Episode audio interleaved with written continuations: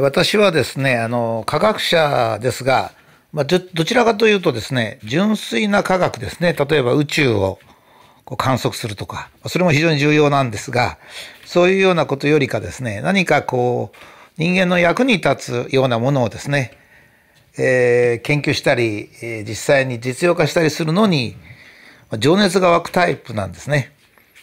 でもちろん大学の時にはどっちかって言ったら理学系というんですけど、自然現象を明らかにするというような学科にいたんですけども、やっぱりそれからですね、自分としては、技術者になりたいというですね、そういう希望があったわけですね。それはどういうところに原因があったかって、我々は歴史が好きでですね、で私が一番歴史上に重要なことっていうのは、紀元前1300年ですから、今から3400年ぐらい前ですね。現在のトルコにですね、ヒッタイトっていう国があったんですけど、そこでですね、初めて人類は鉄というものを作ることができるんですね。ブルーム炉っていうちょっと小さな炉を使って温度を上げることができてですね、それで、鉄を作れると。それで鉄器っていうのを作ったわけですね。それまで青銅とかですね、その前はもちろん石器なんですけど、石ですけどね、やっぱりなかなか思うようにいかなかったわけですが、鉄っていうのは割合簡単に形を整えられて、それで結構強いしですね、それから変形もするしと、形も変わるしということで非常に良かったわけですね。でもちろんそれは最初に何に使われたかったら、農具なんかにも使われたんですが、有名なヒッタイトとラムセス2世とエジプトですね、エジプトのラムセス2世との戦いがあったんですけど、その時に、エジプト軍はもちろん現在のアメリカ軍みたいなもんですから、ものすごく強かったんですが、田舎の小国のですねヒッタイトっていう国がですね、南の方に降りてきまして、エジプトと戦って引き分けたんですよ。その時に使った武器が鉄の武器だったんですね。それは青銅の剣とですね、鉄の剣じゃ全然強度が違いますから、エジプト軍苦戦しちゃったわけですね。でエジプト軍和平して、でヒッタイトの王女をですね、王様の、娘を嫁にもらいました。その時のヒッタイトの王女の嫁いだ王女のその像っていうのは残ってるんですけども、非常な美人でしたね。それはともかくとして、その鉄のですね、誕生によって鉄のクワができるんですね。それまで畑耕すのにですね、青銅はちょっと高すぎて値段が高くて、通常はこうお祭りに使うとか、剣に使うっていうようなことがあったんですけど、なかなか百姓が使うってわけにいかなかったんですが、鉄は比較的安価にできますから、鉄のクワができたんですよ。そうすると今まで石なんかで土掘ってんですから、もうろくなもんじゃないんですが、それが鉄で掘れるようになりますから、サクサクといくわけですね。これがだいたい紀元前1000年ぐらいですね。それでも爆発的に畑の生産量が上がるんですよ。それが少しずつ少しずつ、トルコからですね、中東を通ってインド北部、中央アジアを通って中国までその文化が移るのに500年ぐらいかかりまして、紀元前500年ぐらいには中国の方にも到達します。それでもう人間の生活ガラッと変わるんですね。まず食料が豊かになるってことと、あと今までは畑からの収量がすごく少ないので、どうしてもこう男の全員が働かなきゃいけないということだったんですが、そういうふうになるとですね、大体国民の7割ぐらいが田畑で働けば、食べるものが出てくるようになったもんですから、それでいろんなものができましたね。王様、兵士、支配層、宗教家、学者みたいなもんですね。だから皆さんもなんで偉い人っていうのは大体、紀元前1000年ぐらいから、大体、紀元ぐらいの時に生まれるのかなとこう疑問に思った方がおられると思うんですね。モーゼなんかはもちろんそうですし、お釈迦様もそうですね。イエス・キリスト、ソクラテス、ギリシャですね。ギリシャが大体紀元前300年ぐらいですね。ちょうどいい頃ですよ。中国だったら孔子様とかね、老子とか孔子とか、これ全部ゾロアスター、中東ですとゾロアスターですね。そこら辺はもう全部大体紀元前1000年からイエス・キリストが生まれる紀元ぐらいの時、1000年間に出てくるんです。特に紀元前500年ぐらいですね、お釈迦様がご誕生になる頃、それはもう続々とそういう人が現れる、宗教が現れるわけですね。というのは人間は食べるだけで一生懸命だと、人間は何のために生きてるのかなって考える暇もないんで、あまり考えないわけですが、だんだん余裕が出てくると、もちろん殿様ができ、貴族ができ、兵隊ができ、思想家ができて、何もしなくても食べていくっていうですね、そういう人ができたんで宗教もできたわけですね。そういうことで僕は非常に感激してですね、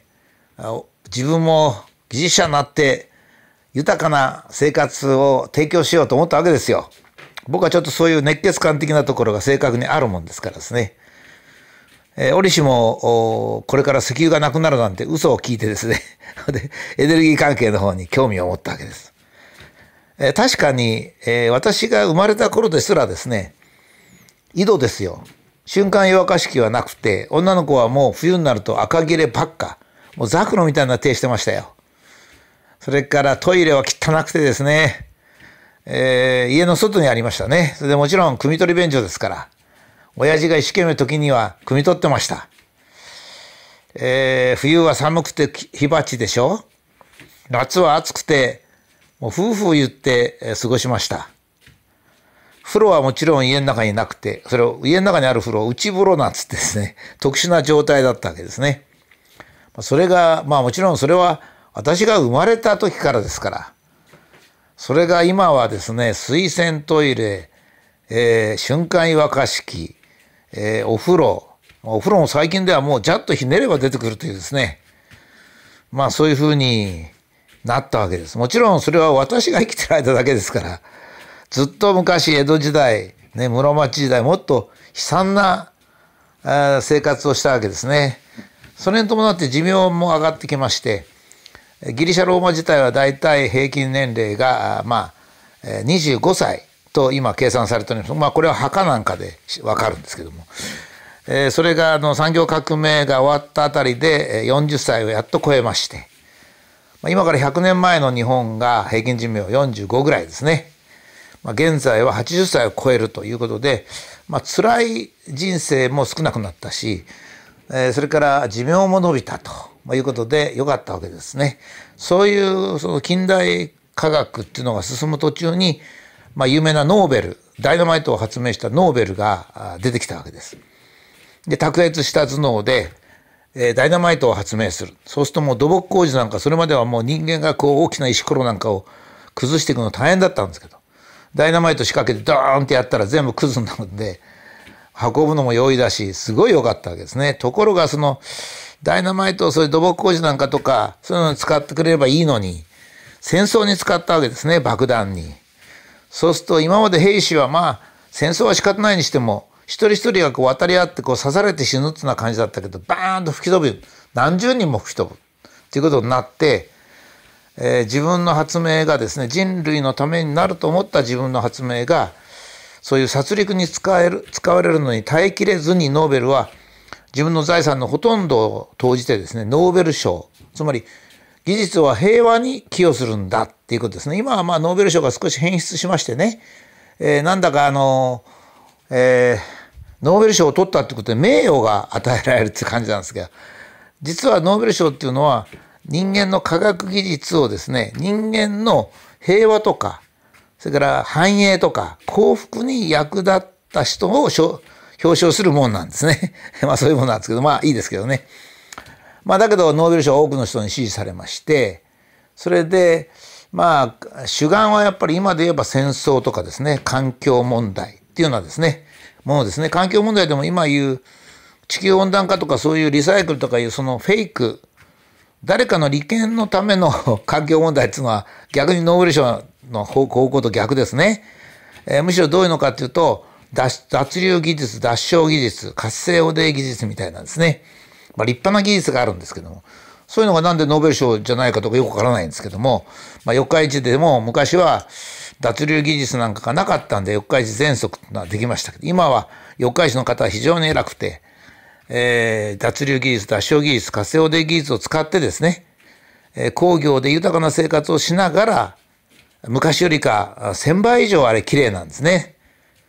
まあそういうふうに社会が向かえばいいわけですけどね。技術が悪いっていう人いるんですけど、技術が悪いって言ったのは水俣病の時の熊本地裁の裁判官ですね。まあ頭悪かったんで悪いけど裁判官に。技術の発展は必ず人間を不幸にするっていう判決してますけど、そんなことはないんです。じゃあノーベル賞何のためにあるのっていうことになるんですね。まあ、技術の成果を人類のために使うということはもう大原則なんですね。しかし私は今度の武漢風邪ですね、新型コロナに対するテレビとか新聞なんかの報道を見てますとね、まさに技術を悪用した例ですね。新聞というのは印刷技術ですよね。まあもちろん製紙技術なんかもありますし、デリバリー、まあ、その新聞を運ぶトラックなんかもあります。全部技術ですね。テレビはもちろん電波の利用ですね。映像技術。そういったものが総合されているわけですから、まさに技術の勝利なんですね。その技術を戦争に使うかどうか。こんな感じなんです。ちょうどその、例えば非常に有用な化学物質があるとしますね。例えば、こう、いろんな色に染めることができるとか、まあ、いろんなこのガラスを作ったらなんかつった化学技術がある、化学ですね。その化学技術を悪用する人がいるんですよ。それは例えば毒ガスに使うってやつですね。毒ガスっていうのも化学物質を悪く使った例なんですね。で、今度の武漢風邪のテレビ報道、まあ、新聞報道はまさにそうでしたね。これはもう前からあったわけです。戦争の前にはNHK とか朝日新聞が中心になって、鬼畜米英、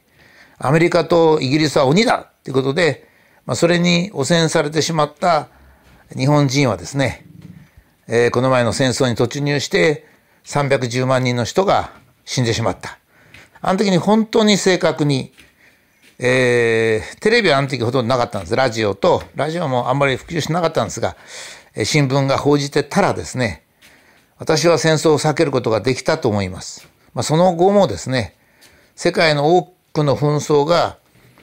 報道機関を通じてきっかけが作られてるということに対して、私は少し甘かったかなって気がしております。